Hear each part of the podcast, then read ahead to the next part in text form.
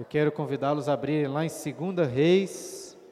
Abram lá, nós vamos iniciar lendo 2 Reis, capítulo 25. 2 Reis 25. Abra aí, deixa aberto, por favor. Nós vamos ler a partir do versículo 8. Hoje a gente vai ver esse, isso aqui é um diagrama da economia no, no Brasil, mais ou menos, né? Vamos ver. Tá desse jeito. Daqui a pouco eu vou explicar isso aqui. Abriram aí? Vocês ficaram muito longe, né? Eu estou aqui em cima que eu vou usar o quadro. Mas se eu colocar o quadro embaixo, fica difícil de enxergar lá, né? Então vou ficar longe aqui mesmo. Vamos fazer uma oração para a gente iniciar nossa aula. Pai Santo e querido, graças te damos por esse dia, Senhor. Em especial te agradecemos agora por este momento em que vamos é, começar a estudar este livro, o livro dos reis, que ao meditarmos sobre ele, a nossa alegria, o nosso amor e a nossa esperança no verdadeiro Rei Jesus possa aumentar cada dia mais. É o que pedimos, ó Deus, em nome de Jesus. Amém. Então, depois de 17 aulas no, no total, no livro de Samuel. Hoje iremos iniciar o livro dos reis. Eu até tinha baixado no Kindle as amostras grátis de três daqueles que são considerados em um site lá famoso dos melhores comentários no livro dos reis. A minha ideia inicial era escolher apenas um deles para usar nas aulas, porque geralmente quando Quanto mais comentários eu leio, mais empolgado eu fico. É, e costumo assim ficar, ou andar mais devagar pelo, pelo livro. Mas o problema é que eu gostei muito desses três comentários que eu tinha baixado lá à mostra, gostei bastante mesmo, e decidi comprar os três. Então espero que vocês não estejam assim com tanta pressa para acabar o livro dos reis. E além disso, lendo o livro dos reis essa semana novamente, me lembrei que é um, é um livro repleto de histórias muito legais, de histórias muito curiosas até, só que pouco conhecidas muitas vezes. Eu estava comentando com a Clara algumas histórias, perguntando se, se ela se lembrava, algumas histórias muito, que eu acho muito boas. E aí fiquei empolgado então de estudar este livro nos próximos meses, se Deus, se Deus assim nos abençoar. Eu vou me esforçar, prometo, pelo menos esforçar, para não caminharmos tão devagar como fazemos à noite nos sermões. Eu quero estudar pelo menos uns dois capítulos por aula. Mas eu não garanto nada. Então, se a gente demorar mais do que isso, tudo bem. Hoje, inclusive, nós não vamos passar nem do primeiro capítulo.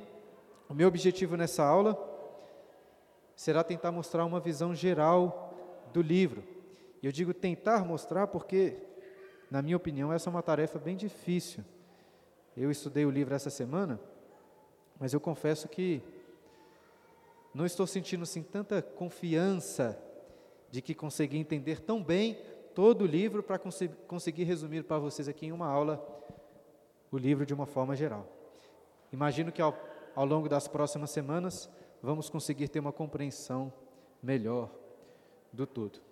E o que eu quero fazer hoje? Quero tentar apresentar para vocês um esboço geral dos eventos históricos desse livro, como também, isso é muito importante, destacar alguns temas que são relevantes, essenciais em todos os livros, e esses temas muitas vezes são difíceis de serem percebidos quando você está lendo aos poucos o livro. É importante você ter uma noção do todo para perceber melhor esses temas. Então, espero que fazendo essa introdução hoje, nas próximas aulas, nas próximas semanas, quando passarmos por esses temas gerais em um capítulo específico, que a gente não perca de vista então essa perspectiva mais geral de todo o livro. E como será uma aula mais abrangente, vamos dizer assim, do livro, hoje eu vou fazer menos considerações práticas, né, aquelas famosas aplicações. Então, se as últimas aulas em Samuel estavam mais parecendo com os sermões da noite, né, com muitas meditações e aplicações, eu acho que hoje vai parecer mais com uma aula mesmo. Espero que seja mais que seja proveitosa na sua, no seu objetivo. E para esse panorama então geral do livro dos reis, eu pedi para vocês abrirem aí em 2 Reis, capítulo 25, versículo 8 a 13. Creio que lermos aí o finalzinho do livro pode nos ajudar nessa perspectiva geral. Então, 2 Reis, capítulo 25, deixa sua Bíblia aberta em 2 Reis. Nós vamos ler alguns textos de todo o livro, mas vamos começar aí no final.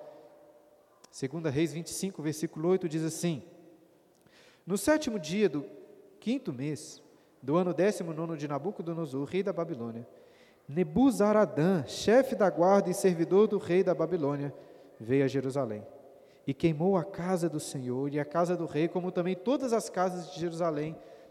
Também entregou às chamas todos os edifícios importantes.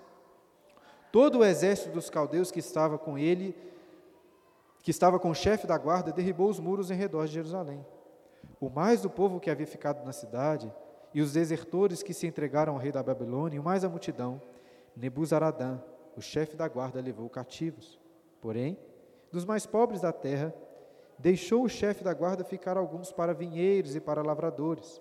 Cortaram em pedaços os caldeus as colunas de bronze que estavam na casa do Senhor, como também os suportes e o mar de bronze que estavam na casa do Senhor, e o levaram e levaram o bronze para a Babilônia. O que, que nós poderíamos esperar de um livro como esse? Um livro sobre os reis de um determinado povo.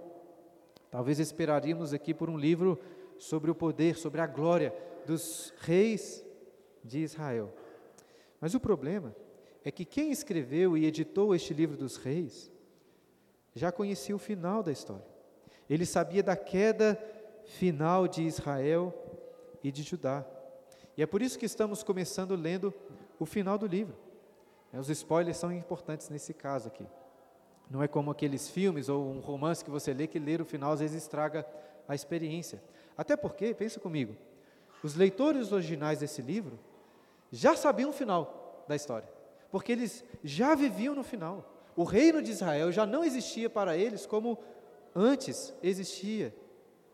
E eu acho que uma das questões principais que esse livro dos reis propõe responder é a seguinte: o que, que aconteceu para que nós, povo de Israel, chegássemos nessa situação em que nos encontramos hoje? Creio que o autor do livro vai apresentar uma resposta para essa pergunta ao longo do livro dos reis. E é evidente que o autor não tem aqui um objetivo de eh, fazer um relato exaustivo de todo esse período bem extenso dos reis.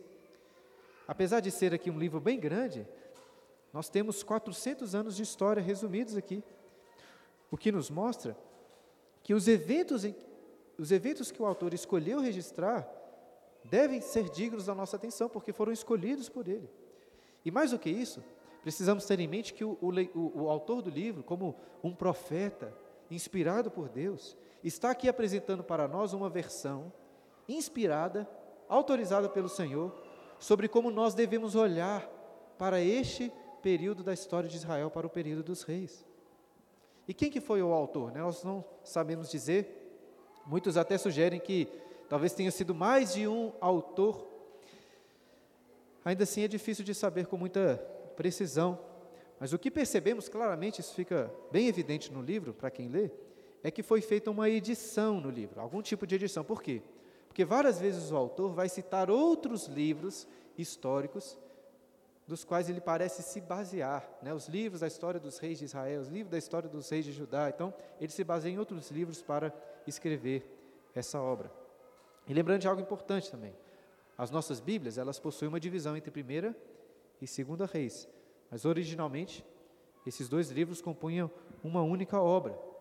E como nós lemos na conclusão, esse livro a meu ver, é sobre o declínio. Vai narrar a queda final do reino de Israel. Agora, isso não significa que não iremos encontrar momentos altos na história dos reis, mas de uma forma geral, o livro começa aqui, no ponto mais alto, com o final do reinado de Davi, até o ponto mais baixo, como coloquei lá, não sei se está dando para ler, está em laranja, está dando para ler aí atrás? Laranja? até chegar no ponto final com o exílio de Israel. Tentei colocar um pouco, nós vamos acrescentar outros detalhes aqui no quadro. Não sei se vai ajudar, mas espero que pelo menos não atrapalhe para entenderem a perspectiva que eu quero apresentar dos, do, deste livro. Então, como disse, o livro dos reis começa aqui no capítulo 1, no ponto mais alto, destacando o final do reinado de Davi. Ao longo do livro, nós leremos sobre outros reis em Judá que foram muito bons. Ainda assim, eu acho que é razoável afirmar que este final aqui do reino de Davi representa o ponto mais alto de toda a história dos reis. Por quê? Porque o autor do livro usa Davi como o padrão para avaliar os demais reis.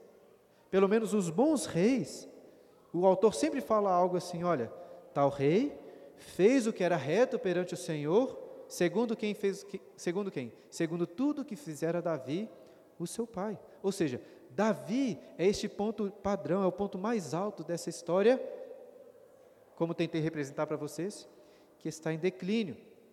E em alguns momentos dessa história nós vemos tentativas de reforma, tentativas de crescimento espiritual, mas só para depois cair mais fundo, afundar ainda mais pelo menos na minha mente, essa é a imagem que eu tenho do livro dos reis. A imagem de um declínio até a queda final. Quando estudamos o livro de Samuel, eu usei uma outra ideia, né? Usei a narrativa de uma ascensão e quedas. Lembram-se disso? Falei muito sobre ascensão e queda, igual encontramos em alguns livros históricos, né? Eu citei para vocês livros históricos, como por exemplo um livro famoso chamado A Ascensão e a Queda do Império ou do terceiro Reich, né, que fala lá sobre os nazistas. Mas já no livro dos reis, a meu ver, não tem como falarmos tanto sobre a ascensão. Estamos vendo aqui o declínio e a queda final do povo. E talvez aqui poderíamos fazer um paralelo com outro livro de história muito famoso, de um autor antigo chamado Gibbon, né, Eduardo Gibbon, que narra a história, vocês já, talvez já devem ter ouvido falar, né, principalmente quem gosta de história que é a história do declínio e a queda do Império Romano.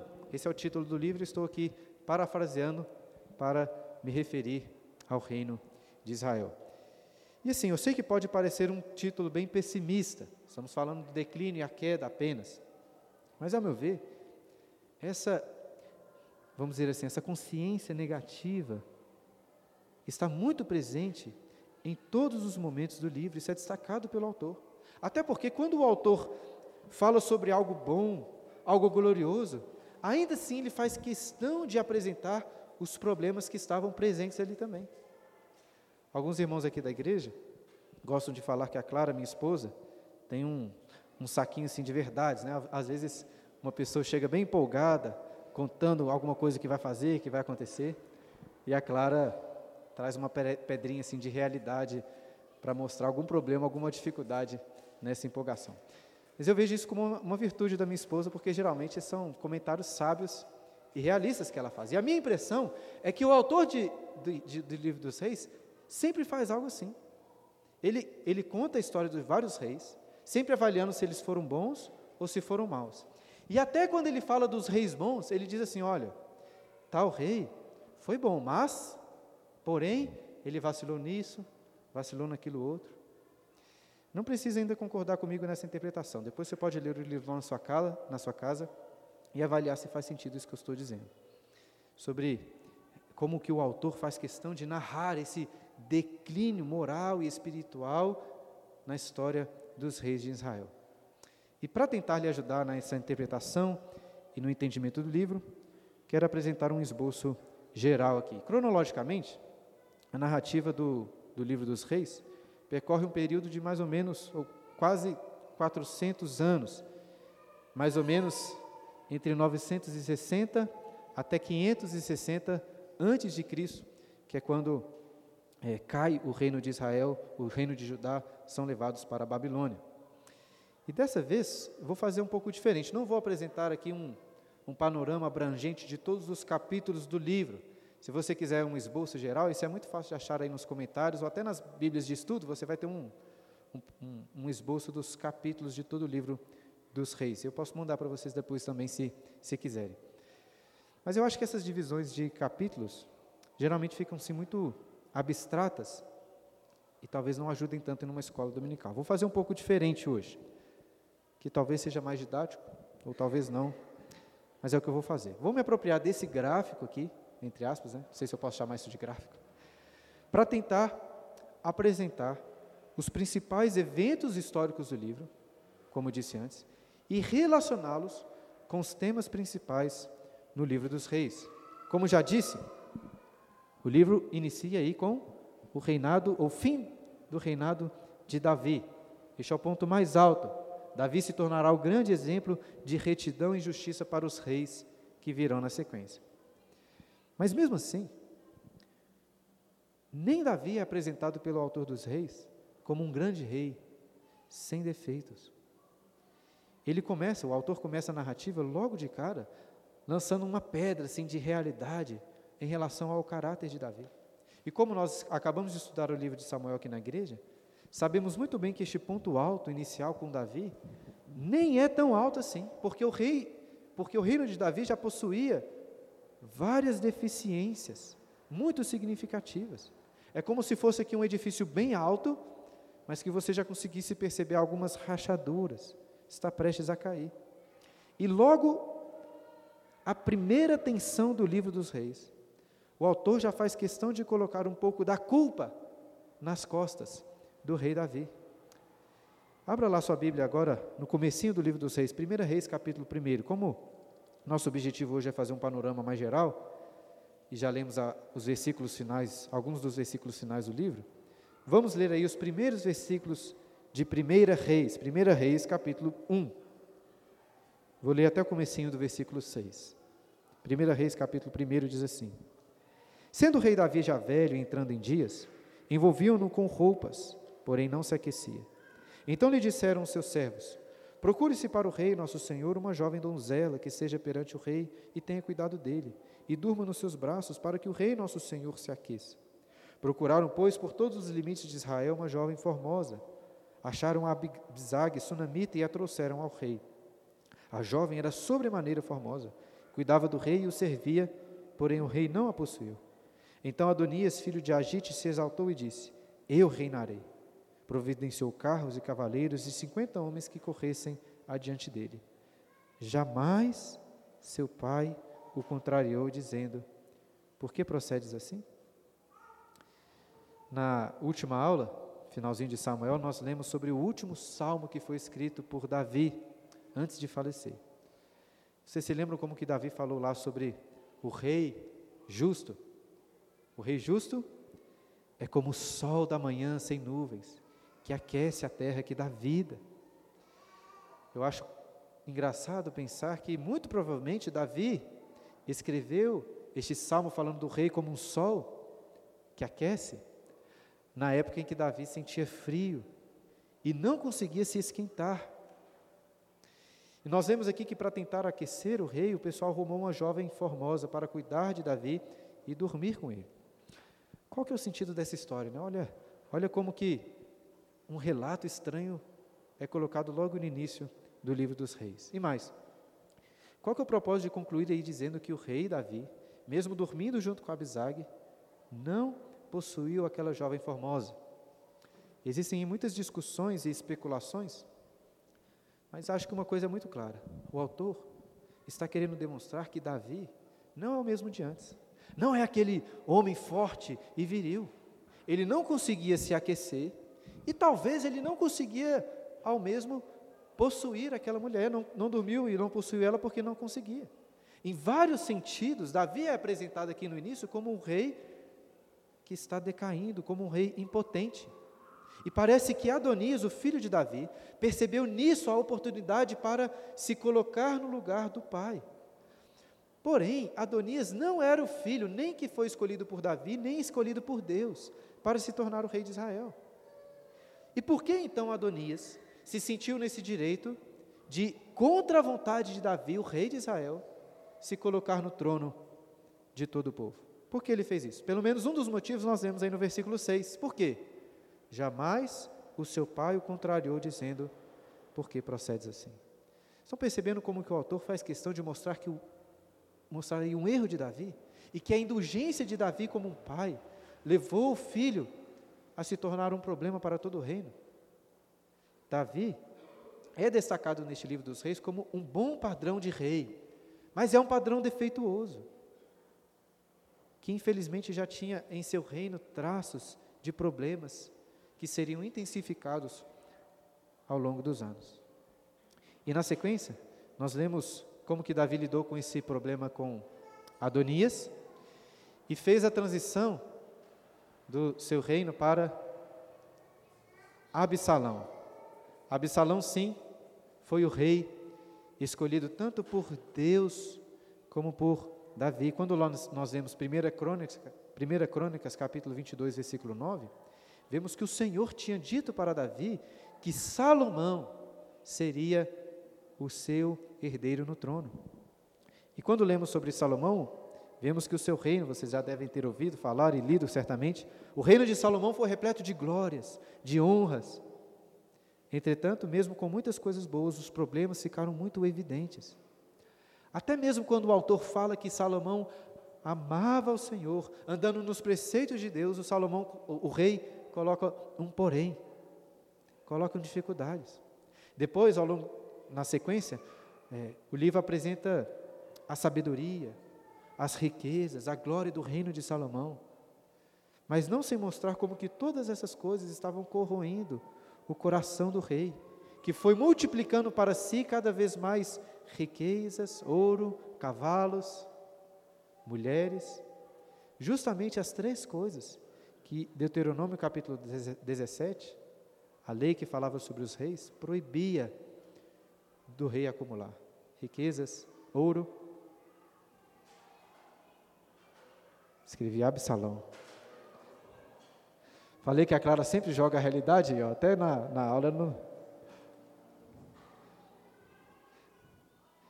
Bom que vocês estão prestando atenção, né? Coloquei aqui Absalão só para ver se vocês estão prestando atenção mesmo. Ô, gente, esquece o, Salom, o Absalão. Nós lemos aqui sobre Absalão porque ele parecia com o rei Adonias, né? Mas tudo que eu falei, eu, eu falei Salomão e escrevi Absalão. Então falei certo e escrevi errado. Pelo menos alguma coisa certa. Mas voltando aqui, estava falando como as dificuldades do reino de, de Salomão, como que ele falhou em várias coisas. Ou seja, as coisas não estavam melhorando tanto assim, estavam declinando. Ainda assim, um evento muito importante na história do rei Salomão foi a construção do templo. Fiz um desenho aqui muito singelo, com uma cruz, fazendo aqui um, um anacronismo, né? mas é para vocês entenderem. Se vocês puderem, abram suas Bíblias lá em 1 Reis, capítulo 6. A construção do templo foi feita no período do rei Salomão. 1 Reis, capítulo 6. Evidentemente, a construção do templo foi um, um momento muito alto no reinado de Salomão. Mas eu acho muito curioso como que o autor coloca as coisas. Todo o capítulo 6 narra a construção do templo com grande glória. Mas olha, olha que engraçado, olha o último versículo do capítulo 6, versículo 38. Perceba quanto tempo que demorou para construir o templo. E no ano um décimo, no ano 11, né, no mês de Bul, que é o oitavo, se acabou essa casa com todas as suas dependências, tal como devia ser. Levou Salomão sete anos para edificá-la. Sete anos. É um tempo bem considerável. Mas olha o versículo seguinte aí, no comecinho do capítulo 7. Lembrando que não tinha essas divisões inicialmente no, nos livros, né? O que, que diz logo em seguida? Edificou Salomão seus palácios, levando 13 anos para os concluir. Eu sei que os palácios de Salomão eram maiores e por isso demoraram mais tempo para serem construídos. Mas não é curioso pensar como que o autor coloca as coisas aí? Não parece que ele está fazendo uma comparação para já ir mostrando como que o coração de Salomão foi se apregando aos seus próprios bens, aos seus próprios prazeres. Parece que dando até um pouco mais de valor para a sua própria casa do que para a casa de Deus. E uma das coisas que vai ficar muito evidente no livro dos reis é que o cuidado de um rei para com o templo do Senhor revela a sua própria condição espiritual. Como assim?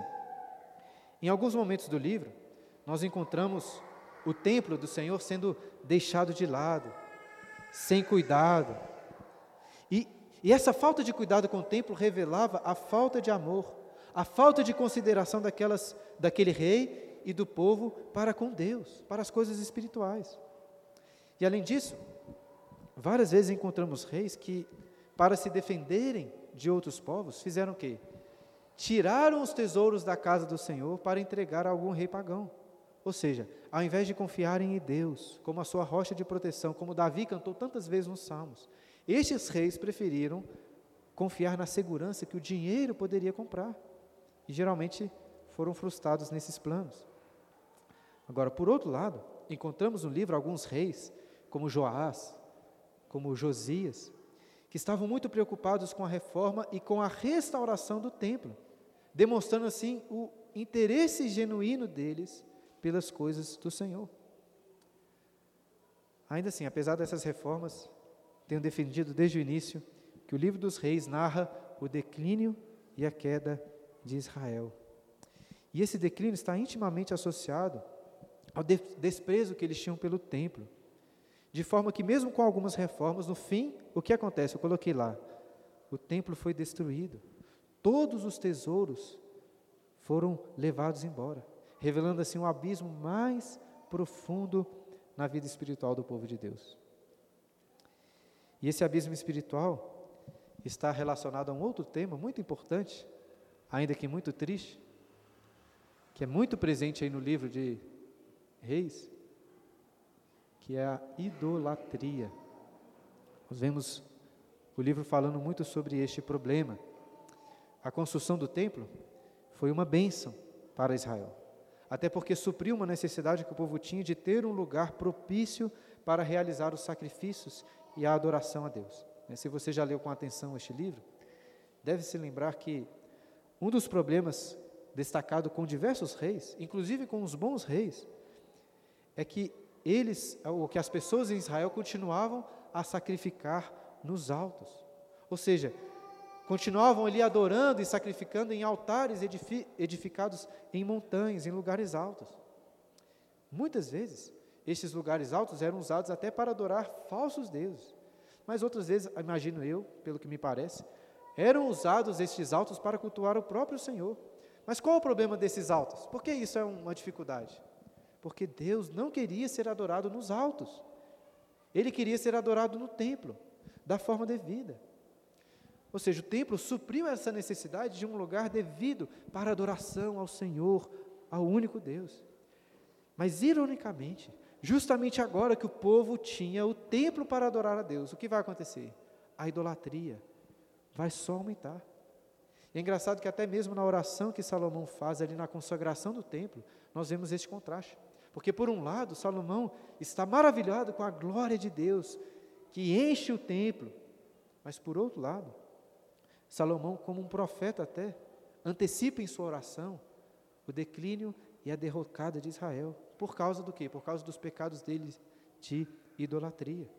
E toda essa idolatria começou no próprio reino de Salomão.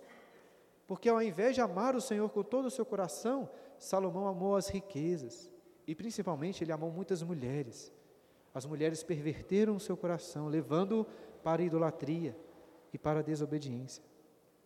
Salomão entrou na história dos reis de Israel como aquele que construiu o templo de Deus em Jerusalém mas também ficou conhecido por ser aquele rei que inaugurou ali em Jerusalém o culto a Astarote, o culto a Quemos, o culto a Moloque. E por causa dessa idolatria e desprezo que ele teve pelos, pela aliança e pelos preceitos de Deus, Salomão foi duramente castigado. E para a gente entender este castigo de Salomão, precisamos voltar logo é, lá no início novamente, quando Salomão recebeu através de Davi, os preceitos, os termos da aliança. Volte lá à sua Bíblia, 1 Reis capítulo 2. Vamos ler o que Davi disse para Salomão antes de morrer, em relação à aliança e a importância da obediência. 1 Reis, capítulo 2. Se eu escrever alguma coisa errada aqui, vocês podem me corrigir, por favor. 1 Reis capítulo 2, olha as palavras de Davi para Salomão. Aproximando-se os dias da morte de Davi, deu ele ordens a Salomão, seu filho, dizendo: Eu vou pelo caminho de todos os mortais. Coragem, pois, e ser homem.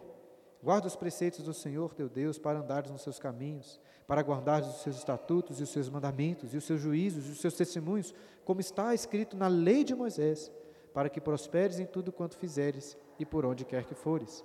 Para que o Senhor confirme a palavra que falou de mim, dizendo: Se teus filhos guardarem o seu caminho, para andarem perante a minha face fielmente, de todo o seu coração e de toda a sua alma, nunca te faltará sucessor ao trono de Israel.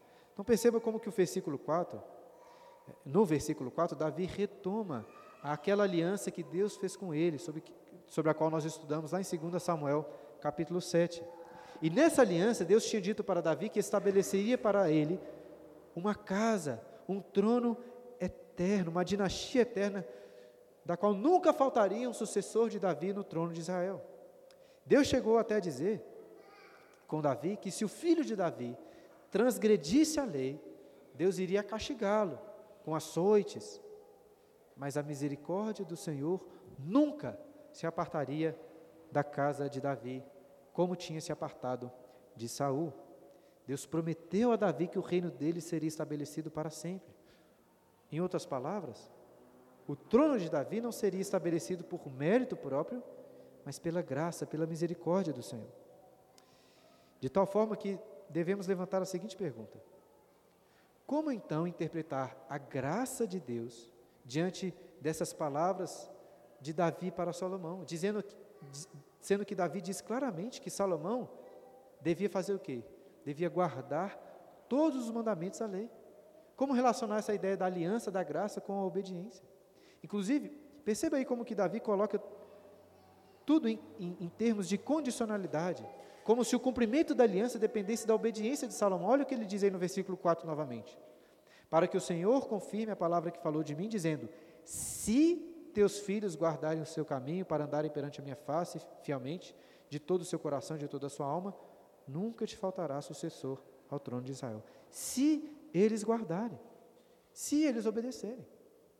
Infelizmente, muito, é muito comum cristãos confundirem a doutrina da graça de Deus como se a graça fosse oposta ou contrária ao cumprimento da lei. Claramente não foi assim que Davi interpretou a aliança que Deus fez com ele. E ao longo do livro, veremos muito claramente a importância da obediência para que Deus abençoasse o reino de Israel. Quando os reis obedeciam, Deus abençoava Deus aumentava o reinado deles. Isso aconteceu até mesmo com aqueles reis que não fizeram o que era reto, de acordo com a avaliação do autor. Como foi, por exemplo, o caso do rei Jeú.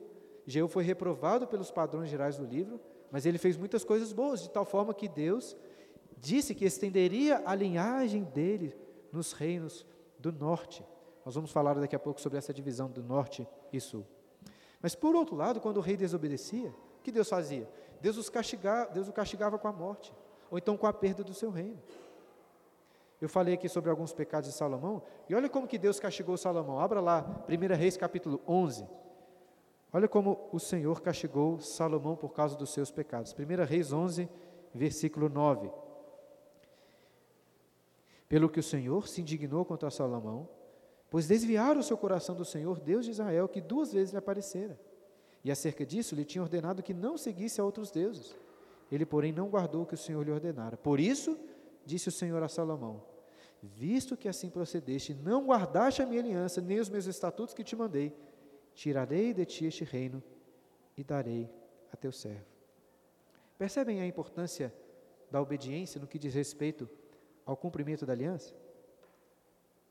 Deus está dizendo que, como Salomão não guardou a aliança, porque ele descumpriu a lei, caiu na idolatria, Deus iria fazer o quê? Iria tirar o reino dele e dar ao servo. Nós destacamos muito a graça de Deus e fazemos certo em destacar a graça do Senhor, mas eu quero mostrar aí para vocês o papel fundamental do cumprimento da lei, para que a aliança de Deus seja sustentada. Se o rei não cumprir a lei, não existe aliança. Parece até que o reino aqui seria tirado do, do trono de Davi, da descendência de Davi.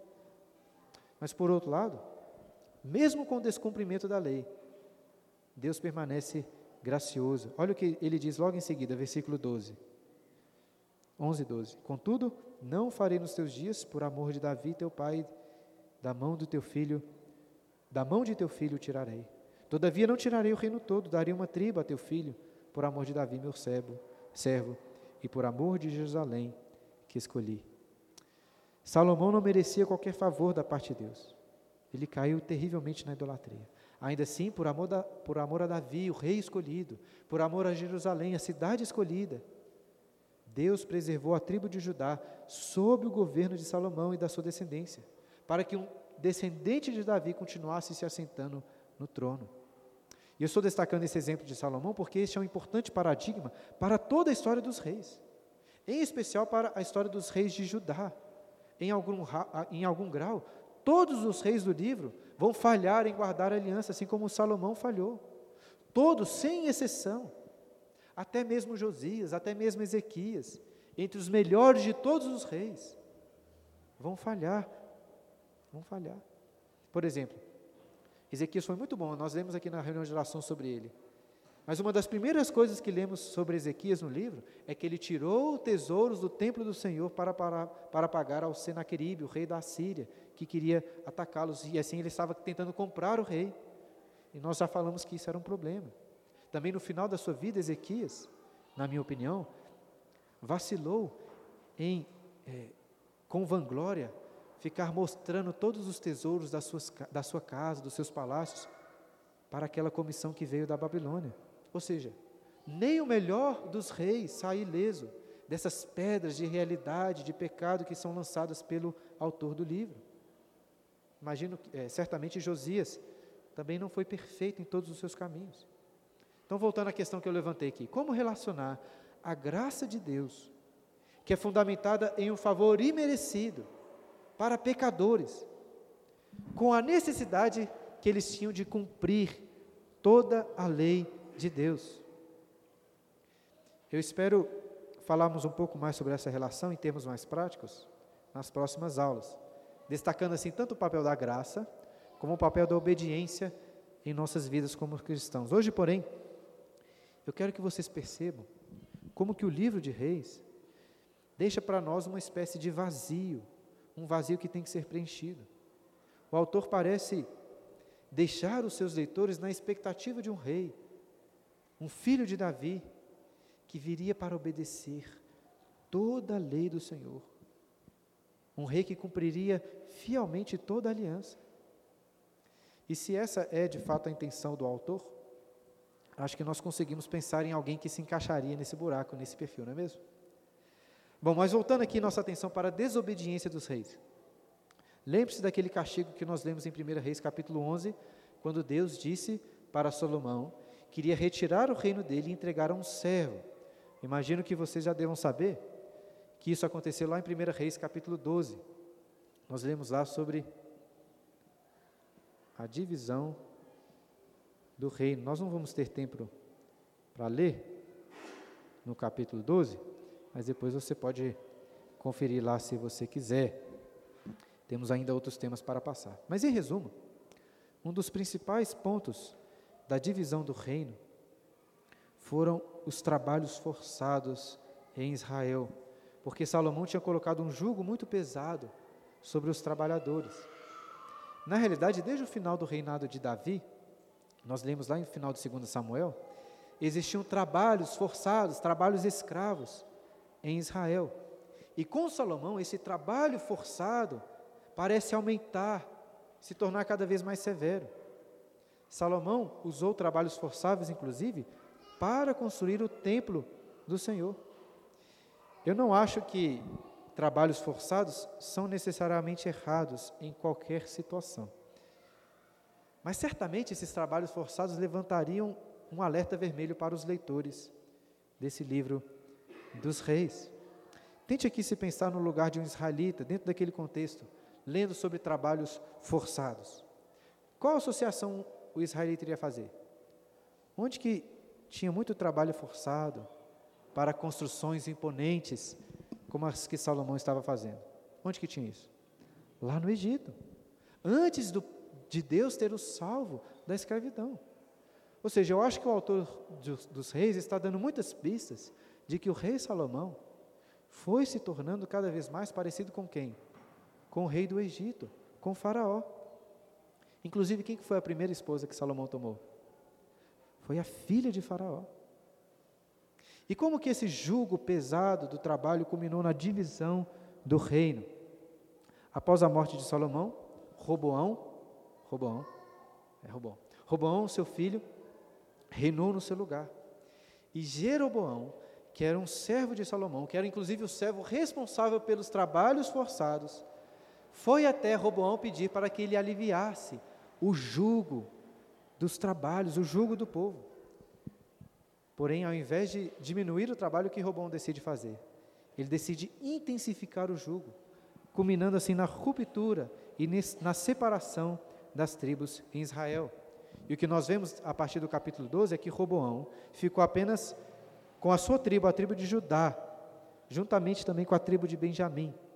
As outras dez tribos seguiram Jeroboão e se separaram completamente. Inclusive, para garantir essa separação, o rei Jeroboão do norte praticamente instituiu uma nova religião ali, com seus próprios lugares para adoração, com seus próprios sacerdotes, com seus próprios ídolos.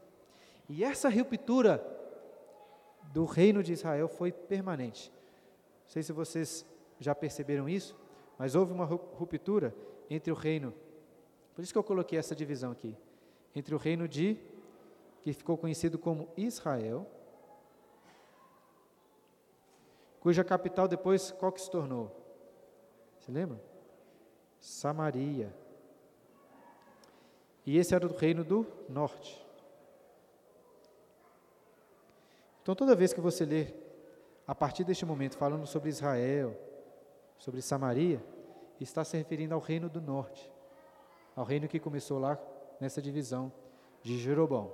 Por outro lado, o reino do sul ficou conhecido como reino de Judá. E qual era a capital de Judá? Jerusalém. Então, sempre que nós falarmos sobre Judá, sobre Jerusalém, estamos referindo ao reino do sul de Israel, que tinha, além de Judá, a tribo de Benjamim, e o reino do norte com essas demais tribos. E coincidentemente, na, na sequência do livro dos reis, são 20 reis aí para cada lado, mas com algumas importantes distinções. A primeira é que, enquanto o reino de Israel durou 200 anos, o reino de Judá demorou 350 anos, por isso que eu coloquei uma linha um pouco maior. Judá caiu para a Babilônia só no final do livro dos reis, naquele texto que nós lemos logo no início. Mas o reinado de Israel, do norte, porque os reis em Israel rejeitaram tão abertamente ao Senhor, caiu muito antes. Por isso que eu coloquei aqui essa queda anterior. Lá em 2 Reis, capítulo 17, nós lemos sobre o exílio do povo do norte de Israel, quando foram atacados e levados exilados pelo império assírio. E também por causa da desobediência muito intensa, mais intensa no norte do que no sul, nós vemos que o reino do norte passou por nove dinastias distintas. Nós vemos sempre sobre uma família tomando o poder de outra família, enquanto Judá não. O Judá no reino do sul se manteve na mesma dinastia, sempre na casa de Davi, descendentes de Davi. E por fim, uma outra diferença entre os dois reinos está no critério de avaliação dos reis. Como eu já disse aqui, é, o autor do livro, faz uma avaliação de cada rei de acordo com os termos da aliança, se ele fez o que era mal ou se ele fez o que era reto perante o Senhor. E nenhum, nenhum dos 20 reis do norte de Israel fizeram o que era reto perante o Senhor. Nenhum deles é avaliado positivamente.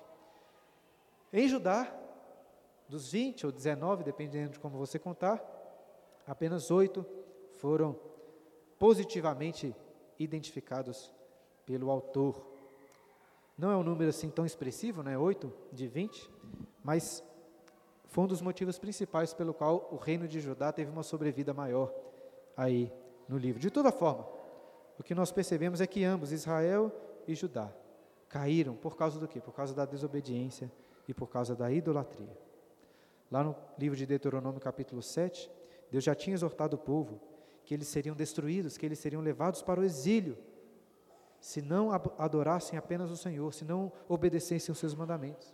E aqui nós lemos que finalmente eles desobedeceram caíram, foram exilados, mas nada disso aconteceu sem a advertência muito importante por parte dos profetas. Esse é o livro dos reis, mas acho que em segundo plano, poderíamos chamar este livro do livro dos profetas. Encontramos aqui vários profetas, muitas histórias importantes sobre os profetas de Israel. Quem que são alguns profetas famosos aqui que você encontra no livro dos reis? Você se lembra? Encontramos aqui Eliseu, Elias, antes dele. Vários outros profetas aparecem em cena aí, que são muito importantes.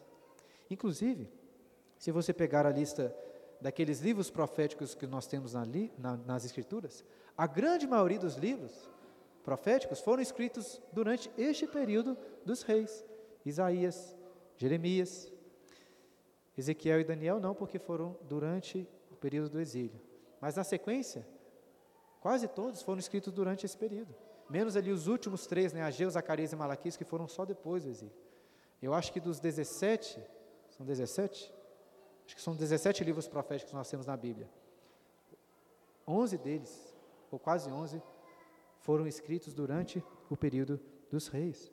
E todos esses profetas pregaram a necessidade do arrependimento. E, e, muitos deles, inclusive, anunciaram o castigo que viria, o exílio que viria por causa dos pecados de idolatria. Contudo, irmãos, estes profetas não eram apenas profetas da destruição, do caos, da maldição. Todos eles profetizaram sobre a esperança. Eu queria concluir com este tema, que é um tema muito importante em todo o livro dos reis. Se você puder, abra lá no finalzinho do livro novamente, 2 Reis, capítulo 25. Se eu tiver certo na minha interpretação, desde o início do livro, o autor está então preparando os seus leitores para a queda final de Israel. E por que, que o autor faz isso? Será que o autor não amava Israel? É claro que ele amava aquele reino. A meu ver, ele conta a história desse declínio e queda justamente para mostrar onde o povo errou e, muito importante, para apresentar uma esperança de graça, de salvação. Se Deus nos abençoar e estudarmos aqui todo o livro, iremos ouvir essa esperança de uma promessa vindoura, pulsando assim todas as páginas do livro, mesmo em meio a erros e a tantos pecados. Se a gente estudar a história do Brasil, a gente fica um pouco desesperançoso, né? Fala assim, estudando a história do Brasil, a gente pensa, nossa, parece que o Brasil não tem jeito mesmo. Mas não é essa a impressão que nós temos quando estudamos a história dos reis de Israel, porque existe aqui uma esperança messiânica de um rei melhor que virá. E os leitores desse livro deveriam se agarrar nessa esperança, mesmo no final, quando tudo parecia perdido. É muito legal como o livro dos reis termina. Não sei se você se lembra, nós vamos ler aí, é uma história bem peculiar. Olha aí no capítulo 25, o finalzinho, para concluir o livro, o autor avança alguns anos lá no exílio da Babilônia e diz o seguinte: olha, versículo 27. No 37 ano, ano do cativeiro de Joaquim, rei de Judá, no dia 27 do duodécimo mês, Evil Merodach, rei da Babilônia, no ano em que começou a reinar, libertou do cárcere a Joaquim, rei de Judá. Falou com ele benignamente e lhe deu lugar de mais honra do que a dos reis que estavam com ele na Babilônia. Mudou-lhe as vestes do cárcere e Joaquim passou a comer pão na sua presença todos os dias da sua vida. E da parte do rei lhe foi dada subsistência vitalícia, uma pensão diária durante todos os dias da sua vida. Então, após alguns anos ali no exílio, depois da Babilônia ter acabado com Jerusalém, destruído o templo, o rei da Babilônia decidiu liberar, libertar da prisão quem? O rei de Judá, Joaquim, o descendente de Davi. E foi muito benigno para com ele. Convidou ele para se assentar ali em sua própria mesa e comer. Por isso que eu coloquei nessa parte final uma mesa ali, muito mal desenhada, mas que aponta para essa esperança. Parece que o livro termina com uma gota final de esperança. Joaquim, filho de Davi, filho de Salomão, rei de Judá, sendo liberto do cativeiro para comer na mesa com o rei da Babilônia. Em meio a tantas dificuldades, um pigo de esperança, apontando para essa expectativa de que o trono de Davi não ficaria vazio. Nós precisamos concluir, já deu o nosso tempo aqui, mas como eu disse no início, acho que uma das principais perguntas que esse livro dos reis propõe de responder é a seguinte: O que, que aconteceu para nós, povo de Israel, para que chegássemos nessa situação em que nos encontramos hoje? Eu tentei mostrar para vocês que, em resumo, o autor está apontando essa história do declínio e queda de Israel para mostrar onde o povo errou, mas ao mesmo tempo ele parece fazer isso com o objetivo de ressaltar a esperança que Israel deveria ter em um grande rei libertador. Um rei que poderia ser chamado de Jesus, porque seria o Salvador. Será que eu estou lendo assim muito no texto ao pensar nessas deficiências do reino e na esperança futura e messiânica? Eu acho que não estou errado, não estou lendo muito, porque Deus fez uma aliança com Davi prometendo que estabeleceria sua casa, na, na sua casa um trono em Israel para sempre. Os israelitas sempre viveram nessa expectativa de um rei messiânico, filho de Davi, que viria para ser o grande rei. Eu não duvido nada que muitas crianças em Israel cresciam ouvindo essas histórias aqui do livro dos reis e ficavam empolgadas. Um dia vai vir um rei. Né? Crianças geralmente ficam empolgadas com isso. Às vezes, quando ficam velhas, ficam mais céticas. Mas, de toda forma, quando chegamos nos evangelhos, nós encontramos muito em Israel que aguardavam o quê? A vinda de um rei. Eles até tinham uma perspectiva errada sobre como seria o rei, mas eles esperavam por um rei. E eu acredito que boa parte dessa expectativa tem a ver com este livro dos reis. Essa esperança que é aqui é anunciada, mesmo em meio a tanto caos, mesmo em meio à idolatria e o castigo de Deus. E hoje, queridos, o, o trono de Israel não está vazio, porque Cristo, filho de Davi, filho de Salomão, o filho de Deus está sentado nesse trono. Mas ele não é apenas o rei de Israel, ele é o rei que conquistou a cidade de Jerusalém, que conquistou a cidade de Samaria e que conquistou para si sobre os seus domínios, foi estendendo os seus domínios por todos os cantos da terra, até chegar aqui também na cidade de Belo Horizonte.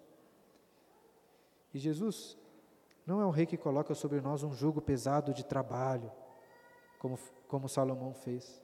Pelo contrário, Jesus é o rei que tomou sobre si o nosso jugo pesado de trabalho. Jesus fez em nosso favor o que nunca conseguiríamos fazer por nós mesmos.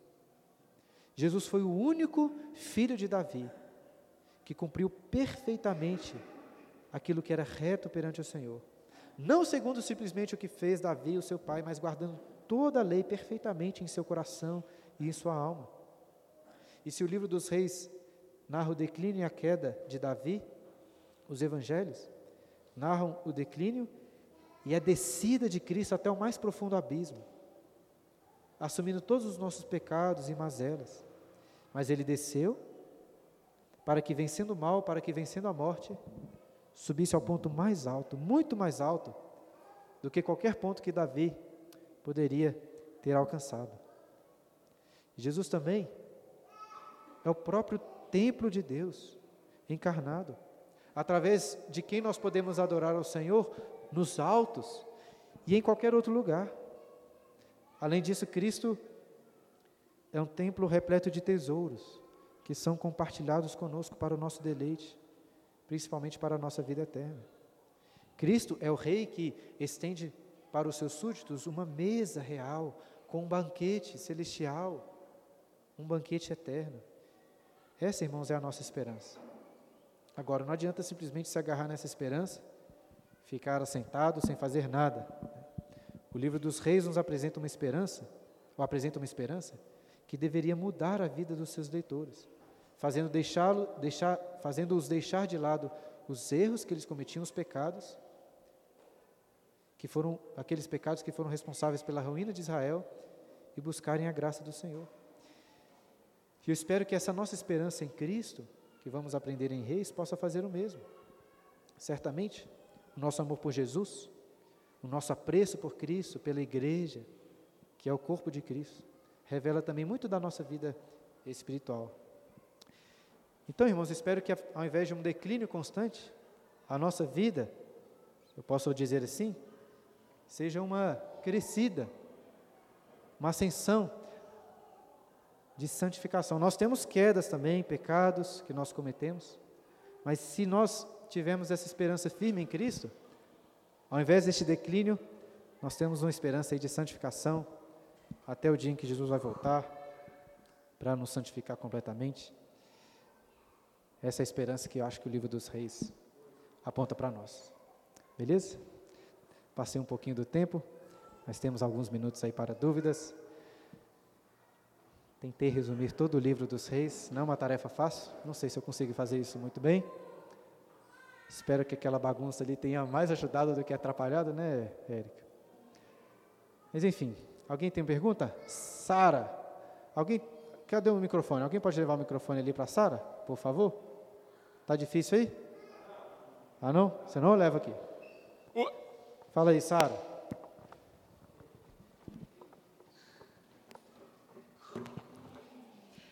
É, com relação a esses pontos também de queda, a gente poderia fazer um, uma análise em cima do, da forma como Davi era em relação aos filhos, que você já tinha mostrado nas aulas, com, a, na parte lá do, dos problemas com Absalão, com os outros filhos, ele era um péssimo pai. E a gente vê também que isso parece que se reflete principalmente na linhagem ali dos reis de Judá, que também, quando você tinha um, um, rei muito bom, por exemplo, acho que Manassés era filho de Ezequias. Ezequias. E foi assim, um, o pior de pior todos. de todos. E o cara ainda ficou 40 anos, se não me engano, como rei. E ele teve os, os piores. A questão da idolatria também foi terrível nesse período. Então você vê que ele tinha um pai que aparentemente foi bom, mas ele não seguiu também. Então a gente vê essa questão da paternidade sendo questão de família, não sendo colocada aí para instruir, né, os filhos. Muito bom. Eu acho que isso acontece mesmo durante o livro, né? Assim, é difícil de afirmar com muita certeza porque, pelo que eu me lembro, o autor não faz essa relação tão diretamente. Mas como ele logo no início registra ali esse erro de Davi como pai em relação a Adonias, isso nos faz pensar mesmo, né? Será que muitos desses reis que foram bons, assim como Davi, retos como Davi, não falharam em passar esses ensinos para os filhos? Eu digo será porque nem sempre o texto diz de uma forma tão clara, né? Mas o que você falou é verdade. Ezequias, por exemplo, é destacado lá. Não houve rei como Ezequias nem antes nem depois dele. O autor fala isso tanto sobre Ezequias como sobre Josias. E o filho de, de ambos foram ruins. É claro que o filho de Ezequias foi o pior, né? Manassés, inclusive, foi o motivo culminante para Deus falar assim: agora acabou para ajudar. Não dá mais. Eles têm que ser castigados e levados embora. Manassés sacrificou os próprios filhos, né? Ah, em, em adoração a deuses pagãos. Eu não sei se foi, foram filhos, acho que fala só filho no singular. Não tenho certeza se foram mais de um, mas eu sei que ele, pelo menos um sacrificou. Muito triste vermos isso, mas quem sabe uma coisa, um bom tema para a gente averiguar aí à medida que a gente estudar o livro dos reis. Será que o autor dá alguns indícios de falha dos pais dos reis em relação aos seus filhos? Uma boa pergunta, uma boa questão para a gente investigar melhor e depois, se vocês perceberem, podem me ajudar. O Vitor, como sempre, né, não pode deixar. É diretamente relacionado com a pergunta dela, né? Tem aquele versículo que eu posso estar tirando de contexto, né? É, ensina o teu filho o caminho que ele deve andar, né? Que ainda quando moço ele não se desviará dele. Isso é uma promessa, não é? É um mandamento seguinte de promessa? Não é uma promessa, é um provérbio. Provérbio tem que ser interpretado dentro do seu próprio contexto, né? É, não é uma regra absoluta, a meu ver, é um provérbio.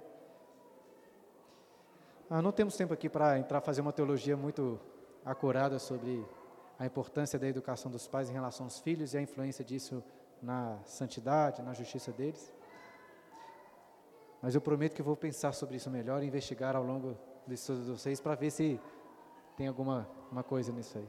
Beleza? Mas não é uma, não é uma promessa. A meu ver, não é uma promessa, é um provérbio, está lá no livro de provérbios. Né? Mais alguém? Pergunta? Elvis. Até para te ajudar a pensar na pergunta da, da irmã, tem um inverso também que é interessante no livro de Reis, que é ao mesmo, ao mesmo ponto que, que, um, que, um, que um bom rei né, gerou um filho que foi mau e foi um mau rei, tem um inverso. Por exemplo, eu estou no livro de, na minha leitura, de crônicas. Então temos Acás, que foi um dos que queimou os filhos né, no, no vale de Inon lá, e ele é pai de Ezequias. Então temos o inverso também. Então, sei Deus, de repente, movendo o coração de, de um filho de um mau rei para fazer o inverso que o pai fez. É, muito difícil de fazer uma relação tão direta, né? Nós lemos no livro dos, de Samuel um pouco sobre isso também. Lembram lá que Eli teve filhos que ele não repreendia, igual Davi fez, né? E Deus castigou, e Deus claramente condenou Eli por causa dos erros e como que ele tratou. Depois nós lemos sobre Samuel, e quando lemos a história de Samuel, parece que Samuel foi muito bom, assim. De todos os períodos da história de Israel, a impressão que eu tenho é que Samuel foi um dos melhores períodos ali. O povo estava obedecendo a Deus e tudo mais, era Samuel foi muito bom. Aí no, no final da vida dele, o que, que Samuel faz? Coloca os filhos dele para julgar Israel. Só que os filhos deles, os filhos dele eram é, gananciosos, aceitavam subornos, faziam um tanto de coisa errada, né? Então é difícil de, de falar isso, né?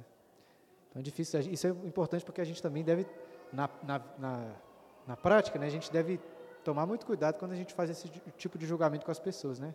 Você vê uma pessoa crente com filhos não crentes, não faça essa relação, né, como se fosse culpa dele.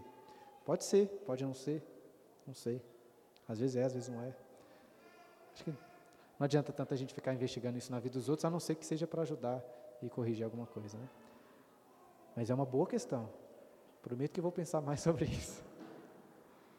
Beleza, irmãos? Acho que deu nosso tempo aí. Vamos encerrar. As crianças já estão aí. Alguém tem alguma pergunta que queria fazer? Não? Beleza. Vamos encerrar com uma oração. Pai querido, te agradecemos por essa aula.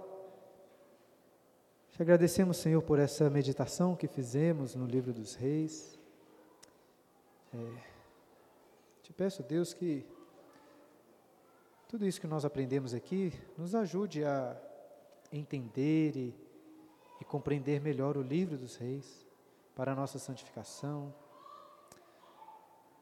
para que a nossa esperança em Cristo, o Rei, possa aumentar a cada dia mais. E que possamos, ao invés de declinarmos e cairmos e sermos condenados, que possamos crescer em graça e santidade, a imagem do nosso Senhor Jesus, que é o perfeito padrão. Nosso padrão perfeito não é Davi, não é qualquer homem a não ser o homem Cristo, o verdadeiro ungido, nosso Senhor Jesus, que cumpriu em nosso lugar a tua lei para nos garantir a vida eterna e que morreu também em nosso lugar para perdoar os nossos pecados.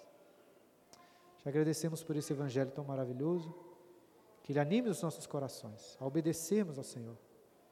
Pai, livra-nos de confiarmos em uma graça barata de confiarmos que, por causa da tua misericórdia, o Senhor irá nos perdoar, então que podemos continuar vivendo em pecados.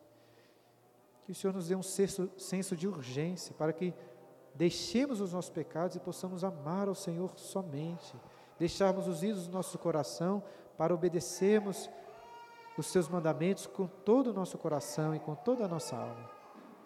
Pai querido, essa oração que fazemos pela tua igreja, pelo teu povo de Israel aqui presente, em nome de Jesus. Amém.